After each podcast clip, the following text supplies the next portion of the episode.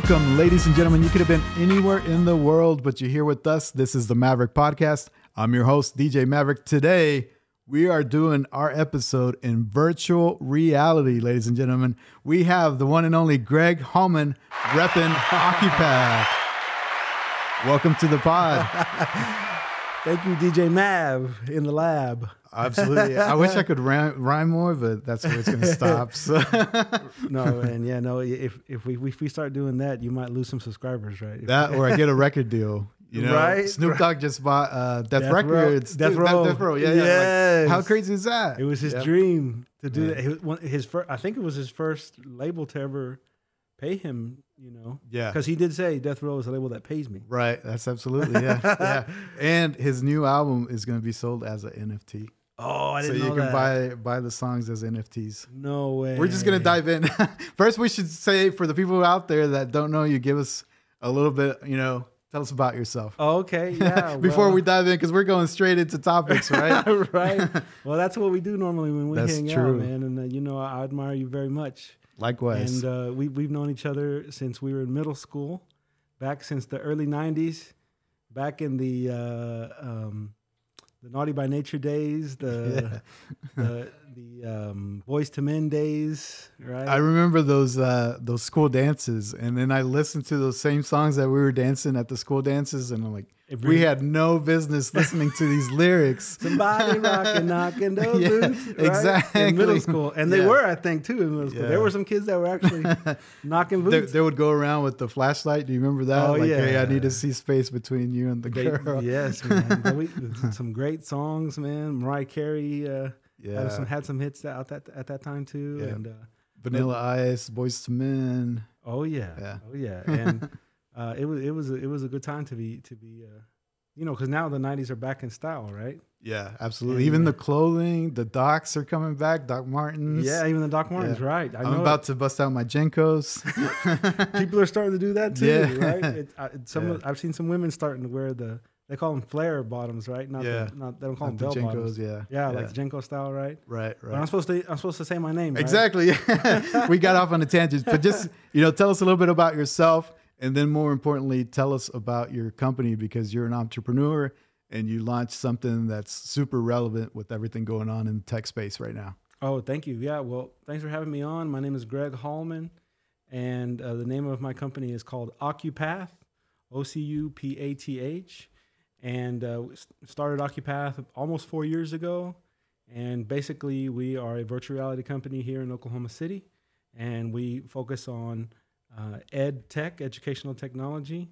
And the technology we use the most is virtual reality Yeah. and we use virtual reality to uh, create uh, training content for employers. Um, most of our work has been with the Department of Defense. That's awesome. Yeah, and uh, you had several contracts there. And um, my co-founder is Chris Lucas, and Chris Lucas, you know, couldn't be with us tonight. Yeah. Shout out to Chris. Shout out Chris. Yeah. Next time. right next Yeah. time and uh, so we we're you know we're just grinding away chris lucas is a serial entrepreneur you know got, got his hands in a lot of different businesses and investments and and uh, so he's uh he, he's a heavy hitter and he he's he has a lot of the qualities that i don't have um you know uh, for example he has way more experience uh, running a business than i do and, Yeah. uh, as a program manager, um, you know, sales. Uh, so yeah, it's it's uh, when, whenever he uh, uh, agreed to to join up to join forces with me, um, you know that that's when the company started to grow. Yeah, that's like uh, super important, right? Instead of like you trying to become more like, I guess, in that particular area that you're lacking, like more skilled, like just hire or source, right? Like for that skill. So if you can find somebody, a co-founder that can complement what you don't like doing, or maybe you're not as good at, like that's almost like a business hack, right? Like, Yeah, and you know, and and uh, as he and his wife often say, his wife is Erica Lucas. You know, nobody builds companies on their own, right? And uh, you know, it's very few people that have created a, a business empire where they're you know they were the only person involved. They built it by themselves, you know? right? Tell me about it. I'm, I've been trying for years. Nothing yet. and so there's there's something to be said about you know finding the right co-founder but at the same time it's almost like a marriage you know since it's so True. um, you're so into it you spend so much time with the person and so i'm lucky that uh, that he you know not only did he um, see interest in or like he saw something in me and the idea to where he invested money as an angel investor Yeah. but also the value add as an investor like to help you know, i'm gonna not only am i gonna help support this idea i'm gonna come in and help you build it too A little sweat equity right there. exactly Yeah. so, yeah sort of like that and uh, we've been um, we've been all over the place from orlando to uh, new mexico doing things and uh, and you know um, so it's it's been a lot of fun and, and um, very fortunate you know to put food on the table that way Yeah. So tell me, how did that idea even come about, right? Because, you know, when I think about what you went to college for and what you studied, yeah uh, I didn't see virtual reality at the end of that, right? no you're right How did that come about? Well, like, what made you like say, like, I want to do this? Well, so uh, there's it's a it, it's a good story, and I have to mention also that not only have we been friends since middle school, but I was I feel that I'm very fortunate that we got to spend time together in in college too. True. Very true. And uh, so you know we went to OU together, and we uh, uh, we you know we studied different things, of course. And I ended up kind of going down the path of education Yeah. right? And so even when I went to grad school in New York, I went off to Columbia to study.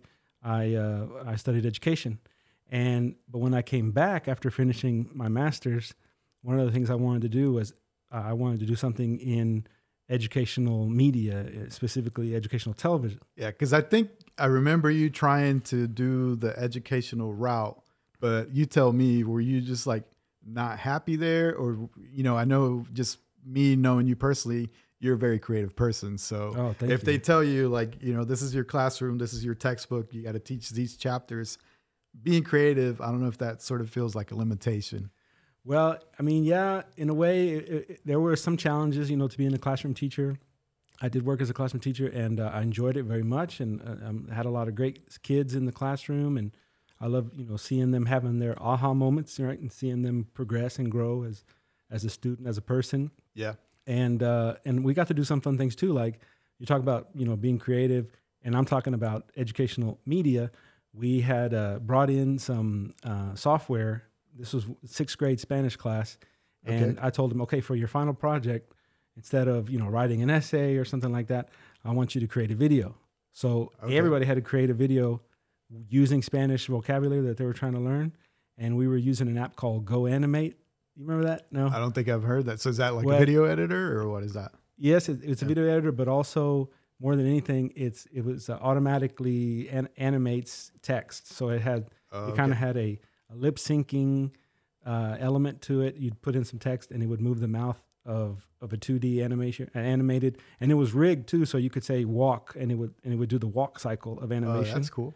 and uh, so, but it's not around anymore. But back then, a lot of people were doing it Okay. and it's sort of what you're seeing now on, on Instagram and, and TikTok where people are using the text to speech. It had text to speech, Okay. you know, and uh, so you type something in and they'd have these little scenarios. Like my kids do a lot of it too. Um, it's kind of like a Gacha Club. It, uh, it's the same thing where you can pick the backgrounds, change the backgrounds. You can make the characters bigger, smaller. So we did that in the classroom. So that was kind of a way to be creative. And when I was going to college in New York, I interned at Sesame Street for a year. Oh yeah, I forgot about that. right? Yeah, yeah, yeah. Which yeah. every time I tell somebody I was an intern at Sesame Street, they're like, "Were, were you Big Bird?"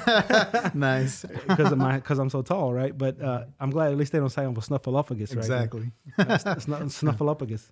And uh, but anyways, uh, so while I was there, I did half of my internship in the research department and half of it in the production department. Very cool. So I got to see them recording live at a studio in uh, in Queens called uh, the uh, Kaufman Studios in Astoria, Queens, and they were recording Elmo's World.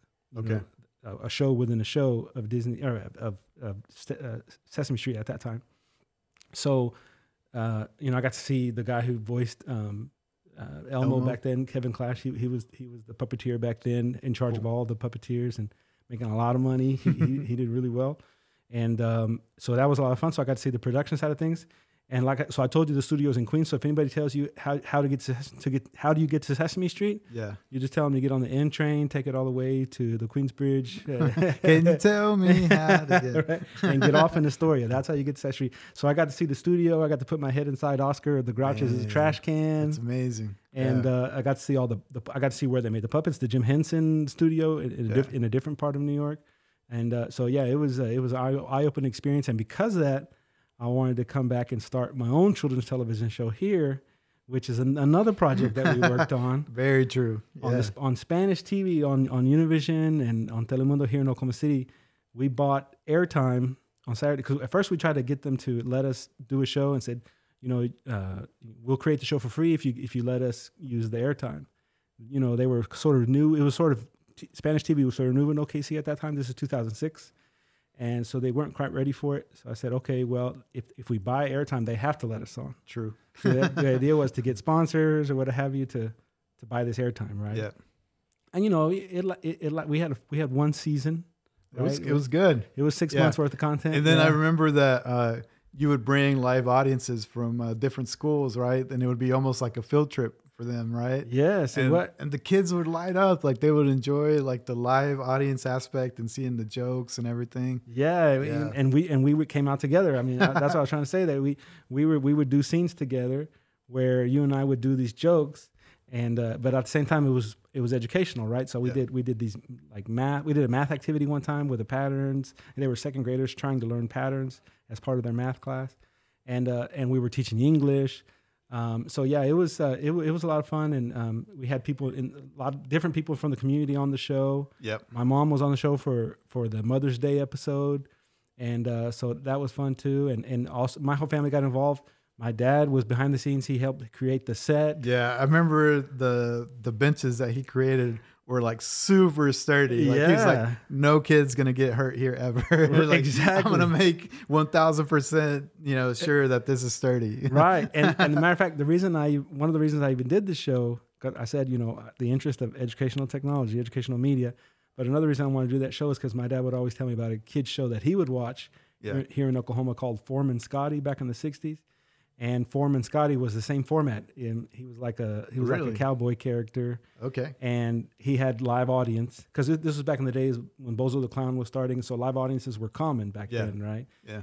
Bozo the Clown in Chicago, and uh, so I was like, you know, I want to have a live show. It's going to be a cowboy Foreman Scotty, but it, in Spanish, right? Yeah. And uh, so that was a lot of fun to be able to work with him on that. My brother Josh helped me too with artwork for the show, Yeah. and um, So I guess now that I put putting all these pieces together, I guess the road was there, right? Like you were mixing education and media all the way through, Yeah, right? you- we just we just never really noticed. well, yeah, I know, and because Maybe you did. I, yeah, you know, I if you yeah, it was it was like a, it was like a plan. But but but when we were working on that children's television show, obviously you know virtual reality was just you know a sci-fi thing that you know people hoped one day we would have, and there was some research done Yeah. even as far back as the '60s, but it never really materialized. And so in term and specifically specifically, so you can kind of see how it was building towards do, doing this. But specifically, the exact moment I can tell you the exact moment it happened. It was in late 2017. At that time, I was working at Oklahoma City Community College Okay. in a program with high school students, helping them to get ready for college.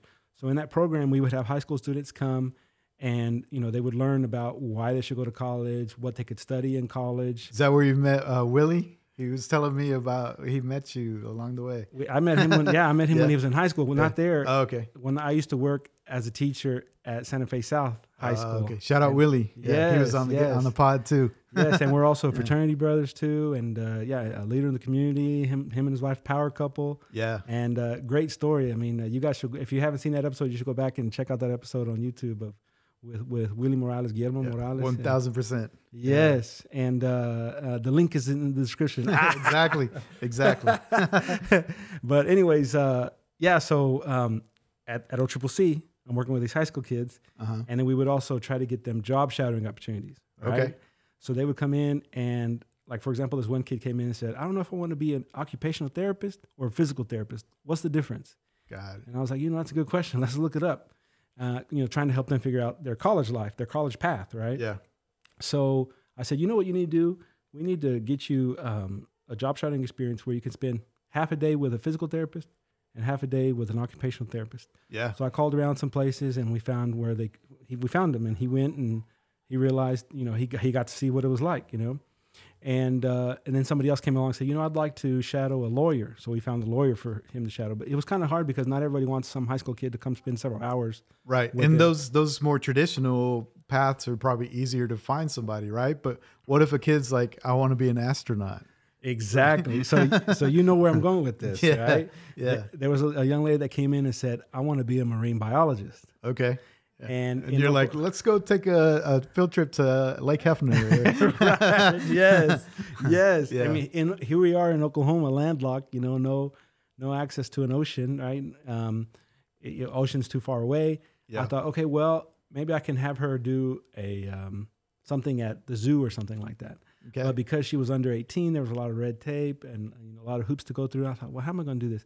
I said, if only there was a way to where I could have her virtually go and see what it's like to be a marine biologist, like somebody that's recording um, their experience, uh, a day in the life of a marine biologist, right? Light bulb.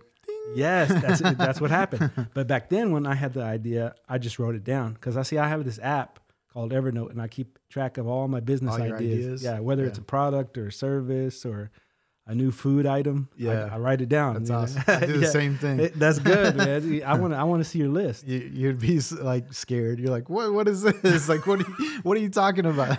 Some, but but you got to write it down. Even True. the crazy stuff, True. right? Like Yeah.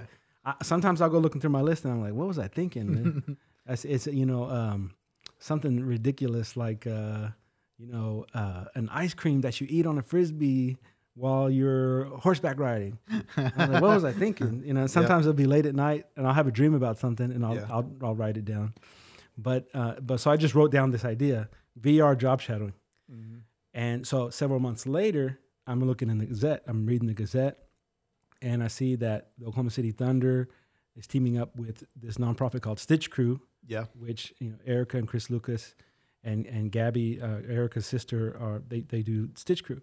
So um, I you know they they said they're looking to help businesses to accelerate. You know, take your do you have a business idea that you want help taking to the next level? Join our join our program. Their their inaugural first year. Cool.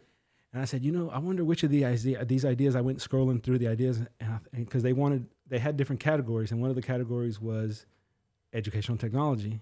Oh well, I'm, I'm all about educational technology. You're like, I've got something in my notes right here. On. yeah, and I was like, which of these ideas yeah.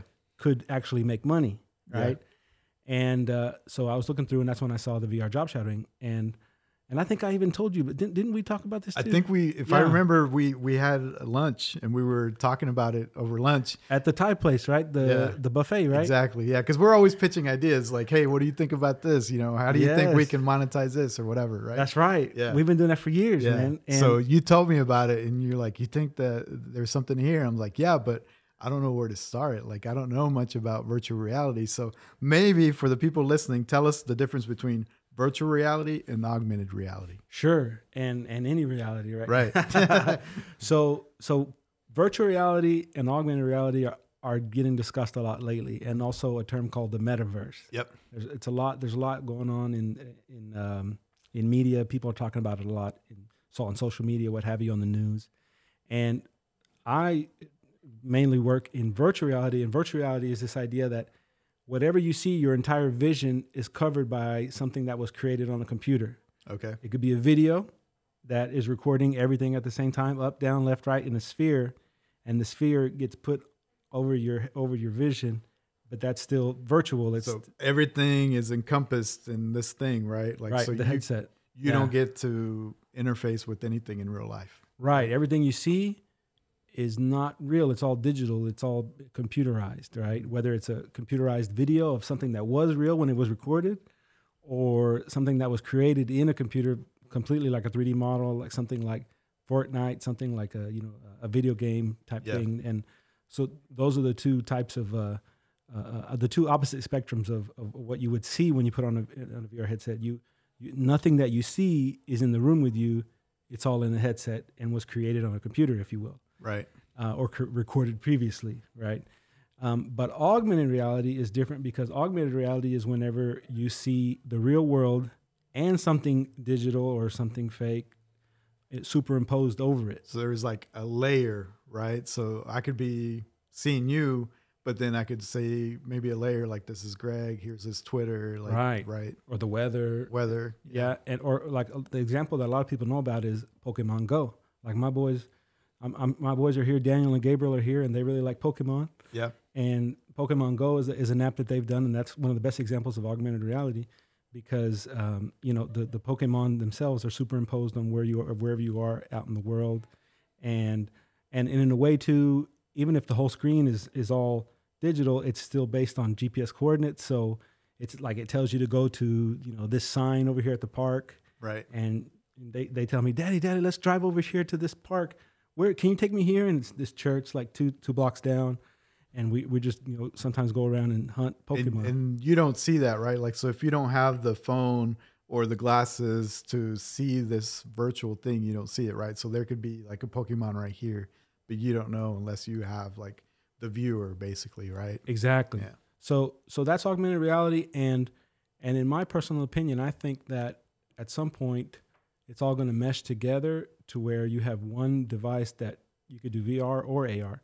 Because it's not like one is better than the other. They're they're different. They complement each other, but they're just like you know, uh, one's a screwdriver and one's a hammer. You, Yeah. you Well, have different needs. If you ask me, I would say that for the normal people, it's probably easier to understand augmented reality and it's probably easier for them to adapt augmented reality, right? Because Yeah. we've already seen some tech companies, you know, play around with glasses, right? So you just put on glasses, you can still see, you can still do things in real life, but you've got this other layer on top of that. So Yeah, I, that's for me, just personally, just knowing like, you know, people don't like change and people aren't as nerdy as us.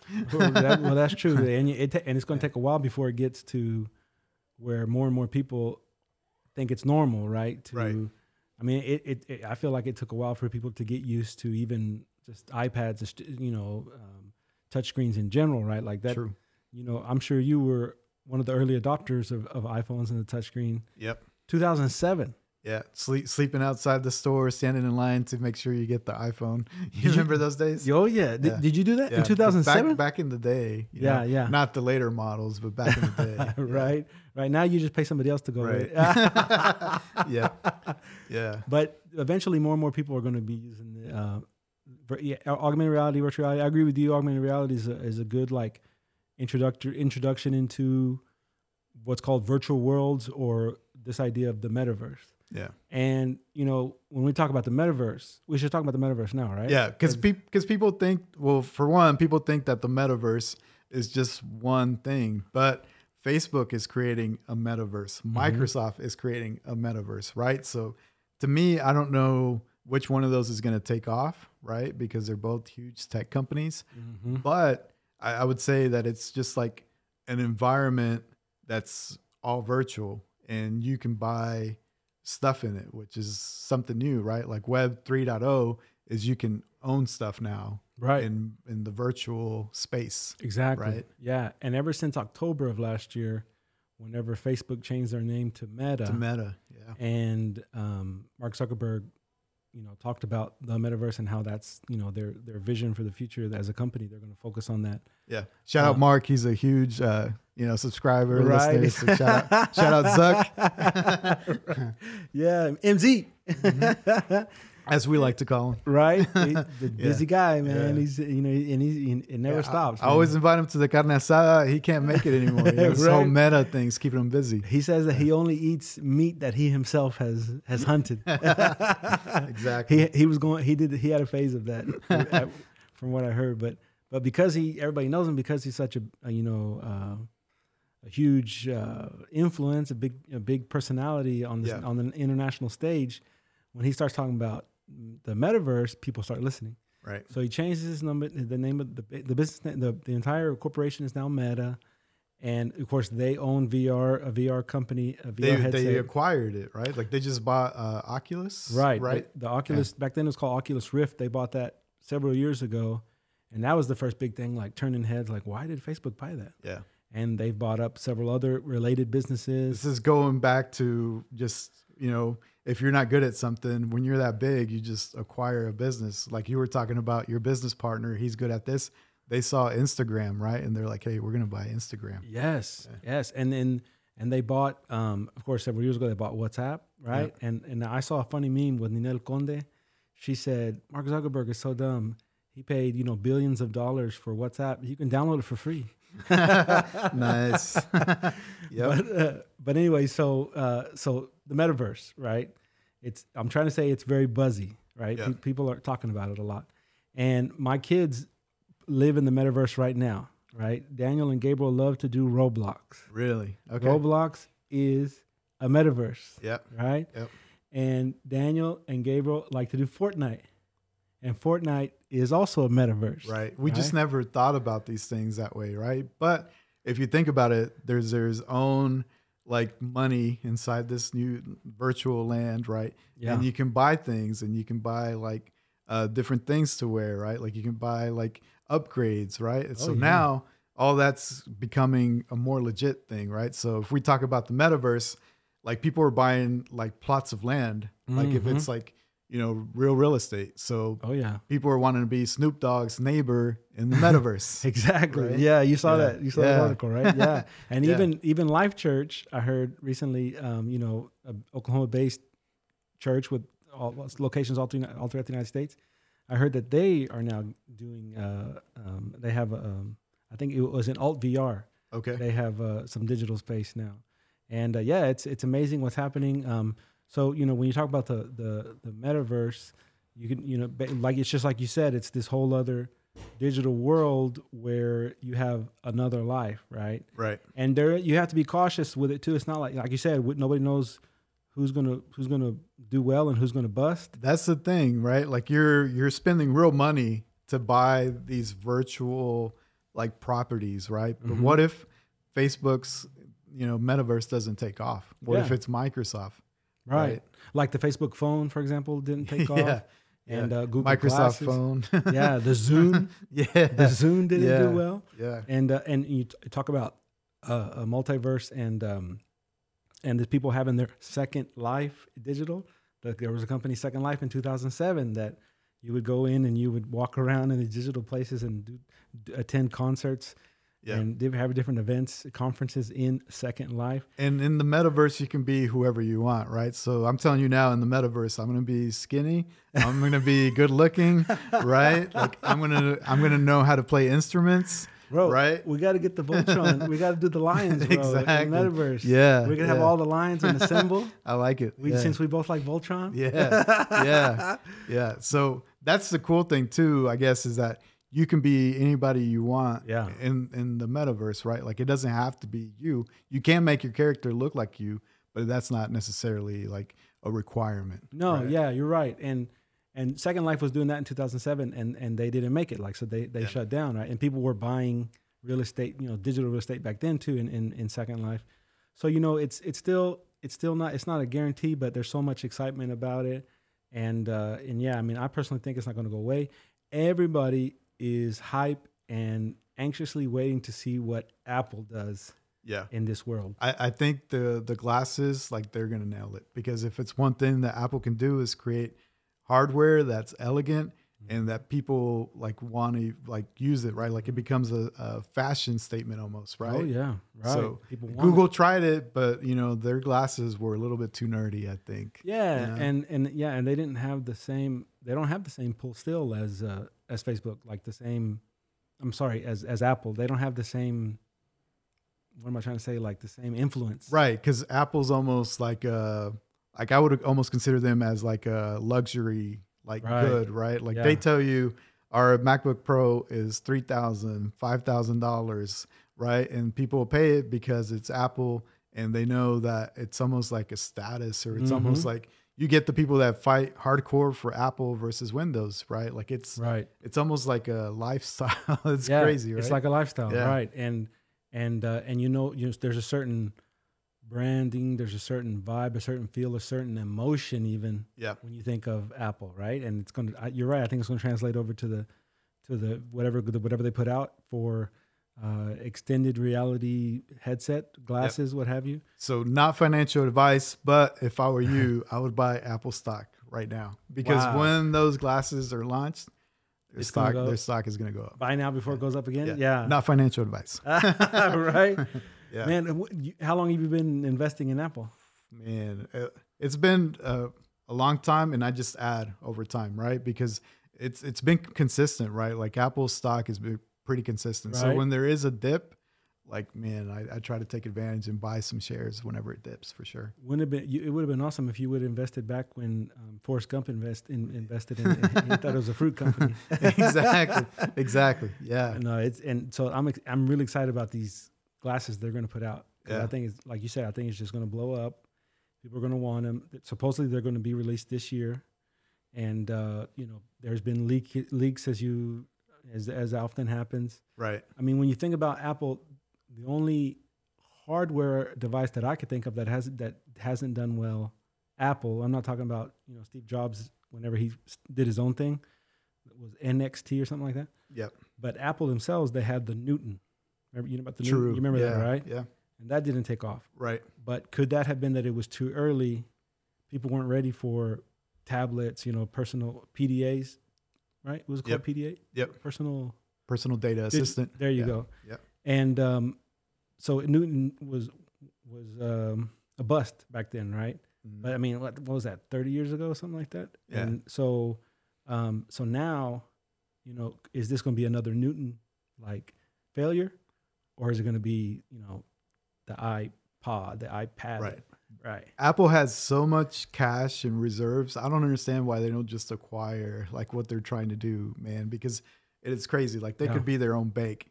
And, and in fact, they are going to release a payment uh, system No with, with. Apple devices. Is that right? Yeah, so Wow. huge competition to like companies like Square. Like I bet right now they're like, oh crap, Square shaking like their boots, like right? Apple's about to enter the space. Yeah. And Yeah. Square come from the, the Twitter founder. yeah, Right. yeah. Which Yeah. she's doing really cool stuff too. With uh, now it's called Block. Right. Oh, he So, changed. They, they changed the name to Block, right? Yeah, because he Or left he left uh, Twitter and now he's gonna focus on crypto and focus on finance and DeFi. So now that company's called Block. That Yeah, right? Wow. No, it, and it's it's it's crazy. Shout out Jack Dorsey, another huge uh, listener of the pod. exactly. Exactly. Yeah. As a matter of fact, that story of of Mark Zuckerberg hunting meat came from Jack Dorsey. oh, really? They were having dinner together, nice. and Mark Zuckerberg said, "Try this meat, Yeah. this goat. You know, I slaughtered it myself, or Wow. something like that." Okay. Yeah, yeah. you got to look up that crazy, crazy story, but but yeah, I mean, there's there's so much going on, and and you know, um, to be in to be in the VR space, you know, it's exciting. You know, to kind of be. I mean, we weren't super early, but also not you know very late. I mean, it's still super early, right? Because if you think about normal consumers, they probably still don't know, they don't understand what the metaverse is, what virtual reality is.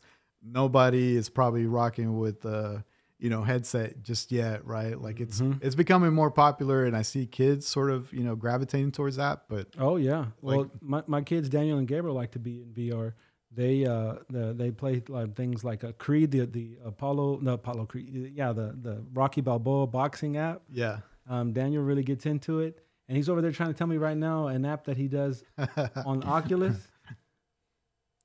Rec Room. okay. Yeah, Okay. Rec Room is kind of like the Roblox version Mm. in VR. Roblox in VR. I just always see the fail videos where people have the virtual reality and then they're trying to like balance or jump through something and then like they run into their television and crack it or oh something, right? man, yes, and could and that could be a reason why VR doesn't take off. Yeah. Right, the fact that you don't want to be shut off from the rest of the world, the fact that you don't want to be in the dark, and, you- Right. and that's you know can't see. But. I mean, that's how technology starts, right? When it's first rolled out, it's clunky, like it's goofy looking, like it, nobody was like, I don't want to use that thing, right? Like the same thing was said probably about the computer, right? Like that's not never going to take off. Like I can read the newspaper right here, I can touch it. You Mhm. know, why would I want to go to this website and read the news, right? Yes, exactly. So yeah, it, it, it could go a lot of different ways, and and if you think about it, if we would have been trying to do things, I mean, it kind of feels weird because we were in college, kind of whenever social media was just getting off the ground, and Yeah. Well, I mean, we've heard, right? Like we're not that old. Oh, but right, right, right. We've, we've heard that, oh, you know, there was a time where social media wasn't around, right? right. Yeah, We, we were in kindergarten. yeah, right? we, we, we, we like to, to read about history. We like to, you know, Were you like buffs. Were you like me to where when you were younger, did teachers and grown-ups try to tell you the future is computers? You got to get into computers. That's the future. No one ever told you. no, because I, I, where I went to school, funding was not a thing, right? So we had like one computer and it was dial up internet, but nobody was allowed to use it because it was so expensive to, to get on the internet. So I never got to use a computer until I got to college. Oh wow. So I was kind of like behind the curve. I had to learn programming. I had to learn about computers, website. Like in college, some of these kids had been using it, you know, all throughout high school. right, right. But you never, you never heard.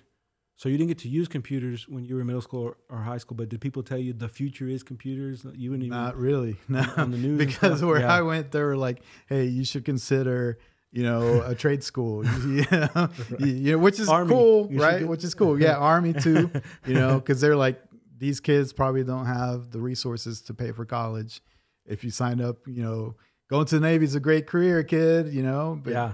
and that's fine if that's your thing but when it's not like i feel like that's the wrong advice to give to somebody right like let them dream and they'll figure it out along Right. the way No, you, that that's a very good, very good point, man. And and yeah, it, you also bring up something important, talking about um, educational equity, you know, opportunities. yeah That's what I like about VR is if we can get VR into the rural schools through VR, you can experience things and, and, and do things that that you wouldn't be able to do normally. right so we're talking about snoop dogg buying death row imagine if you could do virtual reality to the guy that's in the studio mixing the next record. Oh yeah, and then you could see like how they sort of their workflow and their process. Right, right? So you could like work with the greatest all around the world. You're not limited just because you're not you know in the west coast or east coast right, right.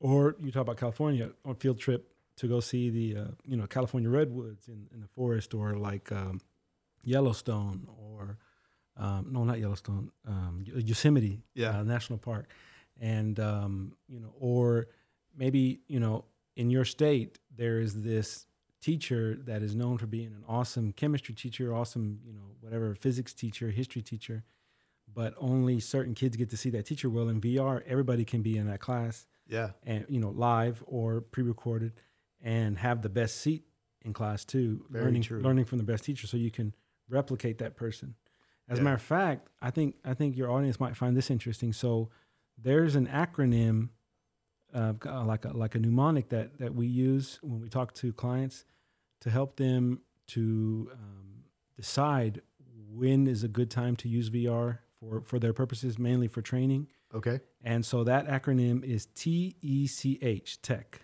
Okay. okay And the T stands for timing. So if if a company's training has timing constraints, that's a good time to use VR. For example, in VR, it can always be winter. In VR, it could always be night. It could always be day. That's true. You can change the conditions, right? Like if Right. it's raining if you're, uh, you know, training for snow or whatever, low Exactly. visibility, fog, right? Right. Yeah. In in VR, it's always Black Friday, Mhm. right? So Walmart uses VR to train managers on how to handle the Black Friday rush, and it can you can always be in the Black Friday rush even if it's January, cool. right? Yeah. So that's the T for timing constraints. Um, and then the E stands for exaggerated situation. So if your training is limited because it's it would, it would be too exaggerated to take 200 employees and shrink them down to the size of Ant Man, put them underground so they can see what this oil drill, this oil well drill does underground. That's It's- cool. That's exaggerated to think that you would do that in real life. It's exaggerated to think that you could take them and have put put 200 trainees, you know, 10,000 feet floating above the training site. yeah. Honey, I Shrunk the Kids did that way before Right, school. right, I mean, yeah. I've heard. uh, Yeah, yeah. Back, going back to history class, right? right? Yeah. I used to love that show. Man. My brothers and I would watch Honey I Shrunk the Kids Yeah. over and over again. Wow, I wanted to do that. But so if a training is too exaggerated to do in real life, you can do it in VR. Could that also be if something is too dangerous? Like, let's say you're training for a plane losing an engine. right. Would, that fall into that? or- We, we put that under H for hazardous. oh, okay. So anytime a training situation is hazardous, or, you know, where somebody could you get hurt, too perilous, you're too dangerous. Uh-huh. In VR, you never die. In True. VR, if you if you accidentally cut off your hand in VR, it's okay because it's just a virtual hand, right? Yeah. And the C stands for costly. If if training is ever too costly, it's it's too costly to take, um, you know, a thousand people from an, from a certain spot and have them train at this other facility. Um, it's too costly to to build an aircraft just to blow it up, to, so people can learn what to do in that situation. That's too costly. Yeah. But in VR, you know, you can create anything in VR, the virtual version of it, and if it breaks, you press a button and it's fixed again. It's fixed. Awesome. Right. So walk me through. I don't think you've ever told me this story. Walk me through the first time you're trying to pitch your virtual reality to your first customer. What was that like? What did? How did you prepare? What What did you develop to show them and sell them on this idea? So you're talking about the first customer to actually pay, or the first customer that I ever that we ever talked to? Tell me both. But Okay. I think the the pay one for sure because that that one definitely like says okay, there's something here. But tell me both. Yeah. Yeah. So one of the first ones we talked to um, here in Oklahoma, it's a manufacturing company. So I won't say who it is, but it's one of the, the biggest companies in uh, in Oklahoma, making like valves and different uh, uh, equipment or pieces of equipment that for the oil oil and gas industry. Okay. Right. And so we're like, hey, you know, basically the pitch that I just gave Yeah. if you have any of these training, we can come in and, and we can modernize your training and um, you can you can do uh, quizzes inside of VR and um, fail scenarios and any kind of training you want. Like your best person that's been here 40 years is about to retire or might pass away. Let's get their knowledge captured so that there's not knowledge loss, which is Yeah. something that a lot of industries are, are battling with, struggling with. So, but the problem there was what I call, um, you know, customer education, right? Um, it, it was a, it was too uh, too steep of a hill to climb to teach them what virtual reality is, right? Yeah, because you almost have to educate them on the thing first before you can even sell them the product, right? Yeah, exactly. And it's also it's also hard sometimes too to get uh, people to spend money on training because sometimes companies don't see the value in increasing what they're spending in training because they don't see that that will also increase performance and decrease accidents and decrease mistakes and and also mm-hmm. the the the less time you have to spend training someone that's the faster they can start working and making you money Yeah. so it, that the customer education side is, is tough. So so first you got the hill of why should I pay more for training? I already do training. Right. Maybe We've, I- we've maybe- got these notebooks right here, buddy. They've been working for years. Exactly. or the PowerPoints, Right. stuff that people hate, don't actually learn from, you know, Yeah. Or it's not as likely that they'll retain the knowledge.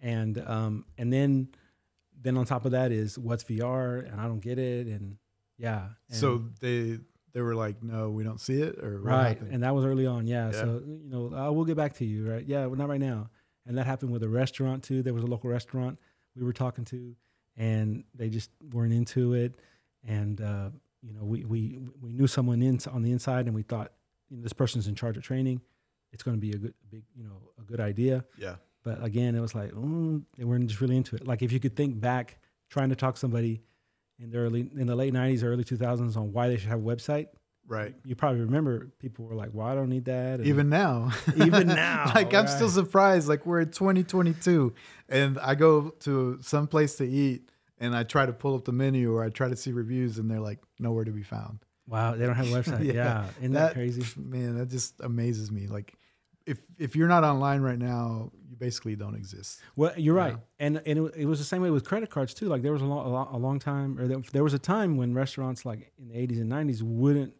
eh, have a credit card machine because it was this new thing. I mean, credit cards didn't start till the 70s, right? Right. So they the restaurants were like, "No, we're good, still with cash." Yeah. And but seeing people leave, right? Oh, you don't take credit card? Uh, I'm gonna go to the next place. Right. And and Uh, even like uh, people were afraid to put your credit card online, right? Like don't pay for anything online because the hacker is going to get your information, right? Yeah. And now it's like, hey, can you Venmo me? Can you Cash App me? Like Exactly. It, you, Yeah. you can't stop the technology, Yeah. right? yeah. And so it's it's the same thing now happening with the VR stuff, right? And then whenever we pitched to our first paying customer, it was the U.S. Navy, wow. And they had a sort of like a request for a proposal.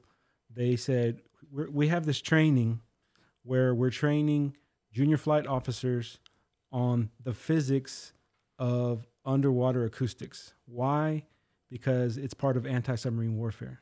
So, Okay. still now, even to this day, the best way to know what's in the water next to you, you know, Sonar. still sonar, Yeah. right? But not just not just any sonar. They have to really know how to work the equipment and the the nuances of how sound travels. So I learned by doing this this project that temperature affects how water travels Really? and also the depth, of course. yeah. Um, so it's not just it's not just the same like when you when you're I don't know like when you shine a light and it's you know you know the light is going to travel so many so so many feet and have this much coverage and dissipate dissipate. It's different, Yeah. and even the salt affects it too, and and the other animals in the in the water. So so anyways, um, and the way that it balances too, and the sound waves. I've read somewhere where there's more undiscovered area and things underwater than in space. Yes. Is that true? Oh, I believe Yeah. it. Yeah, and and and, and I, yeah, I, I do think it's true. Um, and what's crazy is you know it's so close. And James Cameron, you know, he he did the movie The Abyss, and he actually, you know, that's what got him interested in Titanic too. Like amazing um, film filmmaker. Um, but anyways, um, so the Navy, they were teaching this content in 2018. This was 2018. Yeah. They were teaching this content still with PowerPoints. Okay. I thought you were going to say like in a pool or something. No, not even that. Well, not too, even that. Too costly, right? Oh, okay. and uh, maybe too hazardous, right? If they drown, right? But these people are these people are um, they were in their early twenties that who was getting trained no mid twenties because they had just they had they were officers so they already finished college, so then they're 23, 24 years old, up in the they're up in the air in what's called a P eight Boeing plane, the, the Poseidon, Okay. and the P eight is flying around up there, which I think is basically a, a seven forty seven Boeing if I remember correctly, and they have all the sonar equipment up there, right? Okay. and they're having to learn the sonar equipment up there. So, they're, so you're talking about these uh, these young o- officers that have all you know they're on this plane doing doing these uh, uh, procedures, and sometimes they either need to learn the content for the first time or need a refresher. Right. So they needed a way to teach this content in a modernized way, but they And- didn't say VR. And you're learning it in a completely different condition that you would be in in real life, right? Thank. Because you're going to be, you're not going to be up in the air. You're Thank going to be you. dark, Yes. underwater. Like it's a completely different environment that you're training in, right? Absolutely. And as a matter of fact, so what I studied in grad school is how people learn, right? Um, cognitive science. And one of the things that we focused on a lot in grad school is something called embodied cognition. In other words, your surroundings, um, your perception, your bodily perception has a lot to do with what you learn, what you remember, Yeah. right? And what you what you pay attention to. There's all these things that cognitive science looks at, and uh, you know, not just it's it's a simple way of saying how we learn, but there's all these things that are involved with learning, right? Memory is one, and executive attention, all these things, right? So the environment plays a big role. Another, and the simple way to say it is learning by doing. You know, it's it sounds like cliche to say, yeah, the best way to learn something is by doing it, especially procedural knowledge, right? Right. Not necessarily declarative knowledge like memorizing stuff, but that there's there's something to be said about helping your memory to remember even that stuff whenever you get physical, right? Whenever you're involved, your mo- your actually your body's involved too. But in any ways, what I'm trying to say is um, that I love what you just said because research says there, there's a, um, a researcher, um, Collins, out of um, Northwestern. He talks about this. His area of research is this: like you retain information better and you recall it better. You Yeah. can you can use it again from your memory if you learn it in the same context in which you're going to apply it. Yeah, because it makes sense, right? Because you're executing in these conditions that you're familiar with, right? Like there's not this variable that wasn't there when you were training for it. Like you- you've experienced some of this stuff. learning in the classroom on, on PowerPoint is is boring compared to um, what what you could be doing it in real life, right? Yeah. So so anyway, so the, so we tell the Navy, you want to modernize how you train this? Well, you should do it using VR, and I'm like that's a good idea. Yeah, we'll consider that. So, So, they had never even put that on the table. They were no. they were just like, we've got this problem. We want to trade, you know, train these new people, but we don't know how to do it. And then you were like, virtual reality. Yeah, we, we said you should you should think about that too. And then you're like, that's a good idea. And, and so we got a small contract to explain how we would do that. So that was our very first cool. paid contract, and uh, and so they they saw the value in it. Man, that's congratulations on that. That's amazing, right? Like you, think yeah. about if you would have you could go back in time and tell like you know, your young self, one day you're going to be pitching to the Navy virtual reality training. It's nuts. That's Yeah. amazing. I, Yeah. I, I thought I thought the Navy, the DoD, they already have this stuff. Why would they need a small? Co- but yeah, it's Yeah. they rely a lot. They do a lot of stuff through contractors, through small businesses, through Cool. big, through big business, private business. Yeah, one of the, the things that I, I think we talked about it, right? So in oil and gas, uh, you're training for uh, repairs on equipment, right? And it's dangerous. There's pressures. There's you know different conditions, right? So one of the ideas that I think would be cool with augmented reality, right? Because they're wearing all this you know protective gear. It's hard to to look at a manual and you know use the tools. So if you had augmented reality and you could say, hey, this this piece right here, this nut right here, this bolt, you know, controls your pressure, you know, and you could see like what that part's called, you know, what tool requires, you know, how much you should tighten that bolt. I think that would be amazing. Yes, Right? it is. It's amazing. yeah, and and that's the where it's going. That's the place it's going. augmented reality, you know, you don't have to reference the manual, you don't have to take off your gloves, right? Like you can just see this part, you see this layer we were talking about. There's real life, you're interacting with the piece, with the equipment, but you're pulling up the manual basically. And Yeah. you, you know, and you can incorporate other elements, right? Like you could do like uh, voice activation, right? You could say Mhm. like, "Hey Siri, go to page 22," or "Hey Exactly. Siri, uh, search for part, you know, two, three, four, five, and it would pull it up. And you know I- what else you can do? People are already doing this, and it's going to become more and more common. You can have your instructor, your supervisor, what have you, whoever's guiding you, live on the call with you, or you know, in the AR app with you. Yeah, that's true. It's almost like a, a FaceTime, right? But it's virtual, and you can pull up. Give me the expert. Give me the the engineer who designed this equipment. Right. Right. And they're there on call. Yeah. And then, so then they can circle things based on what you're seeing. They see what you see and can point at things and so they guide you. can almost like note on top of the layer that you're looking at, and Yeah. they could circle, "Hey, right here, be careful," right, Right. there, or whatever. There's companies already doing that. That's Yeah. very cool. And eventually, imagine being able to do that live when you're trying to fix a plumbing problem at home Yeah, or trying to put together IKEA furniture. Very cool. Yeah, I never read the manual. Like, I, especially you know, IKEA. It's like you know, Swedish company. Right. I'm like, I'm not. Uh, it doesn't make sense. It's because you're too smart, bro. You don't, you don't need the No, manual, It's right? because men do not need manuals. we don't need maps and we don't need manuals.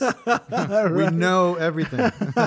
exactly. Yeah. and if it's and if not, if we don't know it, because because they messed up, Exactly. right? They, Yeah. put, they put extra parts, exactly. Still works the same. right? Right. Duct tape it. So tell me, what do you think is is the future? Uh, you know, we're talking about virtual reality, and I know I try to always pitch you on NFTs. So Yeah. I think virtual reality and NFTs kind of go hand in hand. Well, you know everything you tell me about crypto and NFT because you know way more about it than I do. I believe it, Yeah. right? That doesn't mean that that automatically I'm you know brave enough to do what you do, right? Yeah. But just a matter of fact, today I took a big step today. You, you did it. You bought I- some crypto. I created an account okay, well, that's the first step. All right, we're getting there. Uh, I feel like I'm always trying to pitch people on crypto. They're probably like, you know, yeah, we're tired. no, but that's the thing. Like, so okay, there's this book by Malcolm Gladwell called Tipping Point. yeah, And in that book, he talks about um, at least two different personalities that I keep thinking about. One of those personalities is called the maven, someone who knows a lot about a particular subject, yeah, and like they dive deep and really research it because they get into it and they want to learn a lot about that particular subject. And in this world of tipping point, sometimes they help to create a tipping point because people know and trust that this person has really done their research and knows the latest trends and or the latest developments or but sometimes they get labeled as the crazy person. no, right? that's right. Mavens, mavens Right. often are considered cra- Yeah. crazy, yeah, and uh, because yeah, because it's it's not um, a natural tendency. Most people don't do that kind of stuff. Right. So easy to explain. First step, I think anything that's a ticket right now, anything that's a wristband right now, NFT. Right. Anything that- Super Bowl ticket right now, you're gonna get an NFT if you go to the Super Bowl. that's your that's your prediction. Yes, no, it's going to happen. Like they've already did that, right? But I think any ticket in the future, any wristband for a concert, it's going to be an NFT. But what you're saying is, okay, so See, there, there goes the crazy part. You're like, hold on, hold on, wait, Yeah, yeah, wait. yeah. I'm just going to the Super Bowl. What does this have to do with the NFT? right. But this happens a lot whenever you and I talk about NFTs, and, and, and not not as I guess not as much as crypto, but uh, between crypto and NFTs, I'm way more into NFTs than crypto. Okay. But but still, you know, they they get talked about a lot, right? Right. And why the reason I'm into NFTs more than crypto is because I don't I don't feel like somebody like me can easily just go create a coin. They can, right? Yeah. But to me, it seems more like an artist when it, when someone says I'm going to create a song, when someone says I'm going to paint something, that's what an NFT feels like, Yeah. right? But it's not just art. What you're saying, it, it can even be entry into yeah because event. NFT is non fungible token, right? You can authenticate that this thing is real, right? So if you think about how many people have bought tickets to an event, you know, bought tickets thinking that they were real, and then maybe you know they weren't. Like it was a fake ticket. Now, if you have the NFT to go to the Super Bowl, like it's authenticated. Like you have the NFT, and then you get this memorabilia. You get to take this thing and say, "I was at the Super Bowl when my team won the Super Bowl." oh yeah, Right? But but is it also um, but isn't that like a barcode right now when you get into a place? The I mean, right now, I, I think probably the, the most modernized thing that you would have if you have the Ticketmaster app, right? Like you would have like a barcode in the app or whatever, right? But but somebody could screenshot that, right? Like somebody could say like this is my ticket. Mm. But if it's NFT, like you can validate in the ledger saying like yeah, this Mm, Craig okay. has the, the real thing, right? and it's a you can add memorabilia, Yeah, right? Like because humans like to collect everything. Think about right. caveman days, you know. you're Like, right. It goes back, right? Like even painting on the walls. Right? Yeah. Sometimes I wonder about the caveman paintings, bro. Do you think it okay in your mind? If you had if you had to guess, yeah. is it more like a person, like an artist, a respected person of the community, of like historical reasons, painting this because it's like what a, what an artist does now, or was it a little kid painting and they think it's important?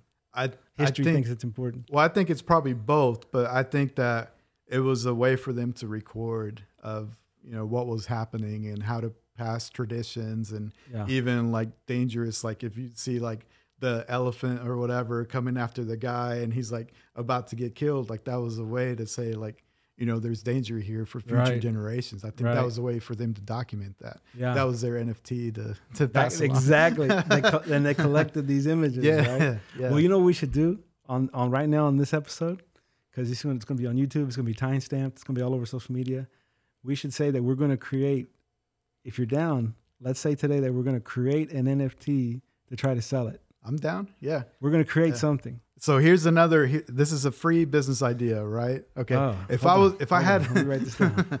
if I had a pizza shop right now, I would sell NFTs for my pizza shop, and I would do different layers, right? Like you would have like you know the the silver layer, the gold layer, or you know the platinum layer. I didn't so- even know they had layers. I mean, you could do NFTs. You can customize, right? Like you can do different uh, NFT versions of your Oh, collection. That's what you mean by layer. Yeah. Like, for example, each version of the Bored Ape is a different layer. Exactly. Oh, okay, okay, okay. So let's say uh, you have the the silver NFT of my pizza shop. You get ten percent discount for life, right? You get Ah. you get the gold layer. You get fifty percent discount for life. Uh, platinum, you get free deliveries. Uh, you get in, as much toppings as you want, and because you have the NFT, like that's yours for life, and you could resell that, right? Like you could say, hey, you know, I, I'm I'm gonna move. Greg, here's my NFT for this great pizza shop. You're gonna love it.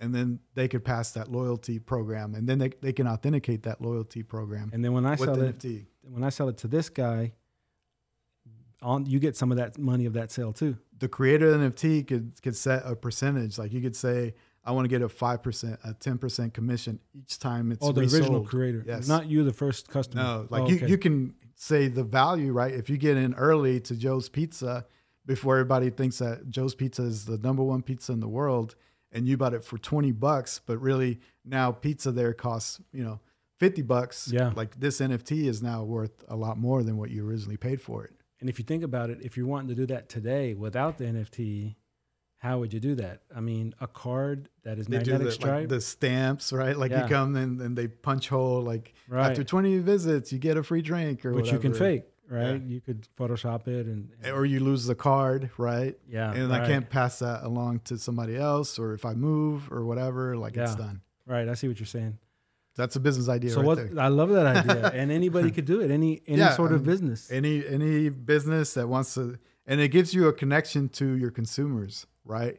And the more value that you can provide to the NFT, like the the value is there for the consumers. You can make this NFT whatever you want it to be. And right? you've already created at least one F- NFT that I know of. Yeah, yeah. So How, but is that the only one you've done? no, well, I've created a series, right? So I'm in the process of creating a thousand characters. Uh, this collection is going to be called Dia de los Crypto. Oh, Right. I remember that. So it's yeah. a mixture of Dia de los Muertos and the zombie apocalypse, right? Like both, both. So you see like right. these uh, Dia de los Muertos characters that are turning into zombies. So that's what. Oh, so creating that right so then when you so when you made a Chapulín, that was not part of the series. the Chapulín was just an NFT that I bought uh, from another collection. Oh, I thought you made that. No, yeah. Oh, So that was just me supporting somebody else that was doing something cool, you know, with Latin culture and NFTs, right? So But that wasn't the uh the Cholo yeah, that was the Crypto Cholos. That, Okay. that collection is called Crypto Cholos. Crypto Yeah. Cholos. Okay. but Yeah, Dia de los Criptos that's mine. Yeah, is your baby. yeah. And you already started it? Yeah, yeah. So I'm- I'm creating a thousand characters, right? Different. Uh, the thing about NFTs is you can make them unique, right? So the the more characteristics you have, and the more rare those characteristics are uh, in your NFT, the more it's worth. So that's why you see some Bored Apes. Uh, uh, you're familiar with the Bored Ape Yeah. club, right? Some of those are super expensive because it, he's wearing this hat that only like one percent of the whole collection has this hat, or they're gold, right? And that's a real rare characteristic. And just like back in the day, trading cards, Exactly. certain Pokemon Yeah. cards that were rare, or my kids play um, on Roblox. They play a game called Adopt Me, and certain pets are more rare than others, and if people really want them, like for example, they both used to have a Shadow Dragon pet, uh, or a Frozen, and a, uh, uh, an Ice Dragon, no, Frozen Dragon, something like that, and all these other little kids want that one. And uh, my son Daniel has a, an, a Axolotl. So it's these rare pets Yeah. that the other kids want. And so, and they spend real money on this. Like Exactly. So they're already doing it. They're already Yeah. buying NFTs. They're Yes. just not calling them NFTs. right, right, Because once it's an NFT, you can take it to different places. It's on the blockchain. right, So you bought this cool, uh, you know, costume for your character. You can take it to the metaverse, and you can, you know, keep your collection of all these things that you've purchased. They don't have to live within Fortnite. They don't have to live within Roblox. They're in the metaverse, and you can take your all this money that you spent. that is crazy, man. Yeah. Yeah. so Crypto Cholos, check it out. Yeah, right? I was just like, you It's know, because it's cool to see somebody doing something, you know, Latin based. You know, it's cool. I want to support other people. There's a saying in uh, crypto and NFTs. It's W A G M I, and it that? means we all gonna make it. Oh wow. So that's like the people that are in, like super supportive. Like we all want to make it. that's right. Go on to take it to the next level. Yeah. But what I meant to say is go check out Dia de los Criptos. Yeah. And and the way we can find that is on OpenSea. OpenSea.io, Okay. and then you just search uh, for the collection. It's Dia One- de los Crypto. One word or just Just, uh, just space it out. So Dia Yeah. space, you know, Dia de los Crypto. cryptos. Yeah. Okay. Right. And you'll see it, Wow. yeah. And so you already have all thousand? No, so I already have all thousand collected, and then I'm posting them right because when you uh, put it on uh, basically the the ledger, you have to write out all the characteristics, right? So uh, everything that's going to be uh, in your NFT, that way people can search like, hey, I want a male, I want him to wear a mariachi costume, and I want him to have green eyes or whatever. So all those Right. characteristics have to be on the blockchain, right? So you can basically say like how Oh. rare this NFT is. Which is almost kind of like the source code Yeah. behind the behind the scenes of an app or whatever. Yeah, it's just like you're a public ledger of like what this thing is. It defines the, the characteristics of this thing. Wow. Yeah. So that's amazing, man. So but but it's because it takes time. That's why you don't have all thousand. Or is it something like you have to kind of have a strategy of doing certain drops? Uh, that would be ideal, but then too, like me, I, I work a full time job, right? So it's my side hustle. Everything's my side hustle. you got a lot of side so hustles, you know, I tell people that my eight to five gives me my living, but my five to midnight to one o'clock to two o'clock that gives me my life. oh, You know wow. what I mean? I like that. So, that yeah. is- that needs to be on the poster. I, I, I hope one day we all make it. That's right. Yeah. What, what's the what's the what's the uh, acronym again? W A G M I. W A G gonna make it. M I. Yes, we got to, man. We got to, Yeah. man. We're getting the I- signal that we're running out of time. I know we could Okay. we could talk about this forever, but Yes. we'll put a pin in it. We'll definitely have to, you know, bring you back. But for the people that are interested in your company, where do they find your company? Yeah, so thank you. So we're on um, on the World Wide Web. If you type in www.ocupath.com, that's O C U P A T H dot com. I shouldn't have done P right in the microphone, right? That's the number one rule. You're not Right, supposed to do that. The pops, right? The yeah. pops. Right? What, what was I thinking? Yeah. And then, uh, you know, we're uh, we uh, on LinkedIn. Um, you know, for since we're mainly a B two B business, right? S- business to business. Um, so we, we, we stay on on LinkedIn, but we're not we're You not should as be good on as, OpenSea. You should have these virtual NFTs. Like, How cool would that be? man. wh- What would you say is the average age of the person involved in OpenSea NFTs? It's super young. It's Yeah. super young. Yeah. But uh, the creators are all over, right? And now you see like Adidas entering the space. You see Nike entering the space, right? Yes. So Oh yeah, and, and a a lot of companies doing it, and um, Coca Cola, and um, and then we, we did crypto too. Like uh, we just talked recently about Russia Yep. accepting crypto, yeah, even though they used to bash it. it's inevitable. I mean, Right. Bitcoin for sure, Ethereum. we need to have a whole conversation about crypto. Right. Yes. Yeah. for another day. Yeah, another But- day. But Dia de los Cryptos, man, you gotta Yeah. check it out. Go Yeah. go buy them all. Exactly. They're, they're hot. They're yeah, rare. get it in while the floor price is like low, right? Yes, yes, that's Absolutely. awesome, bro. That is thank you. I'm, Yeah. I'm proud of you, brother. You coming up from South OK, Southside Likewise. OKC, doing big things, man. we're just trying to make it. You know, Man. big dreamers, you and I. So you know, just keep the dream, and that's what I always tell people: is keep grinding because in the dream we trust. Mm, There we go, Hot. ladies and gentlemen. The one and only Greg Hallman, repping Ocupath. See you guys on the next one. Yeah.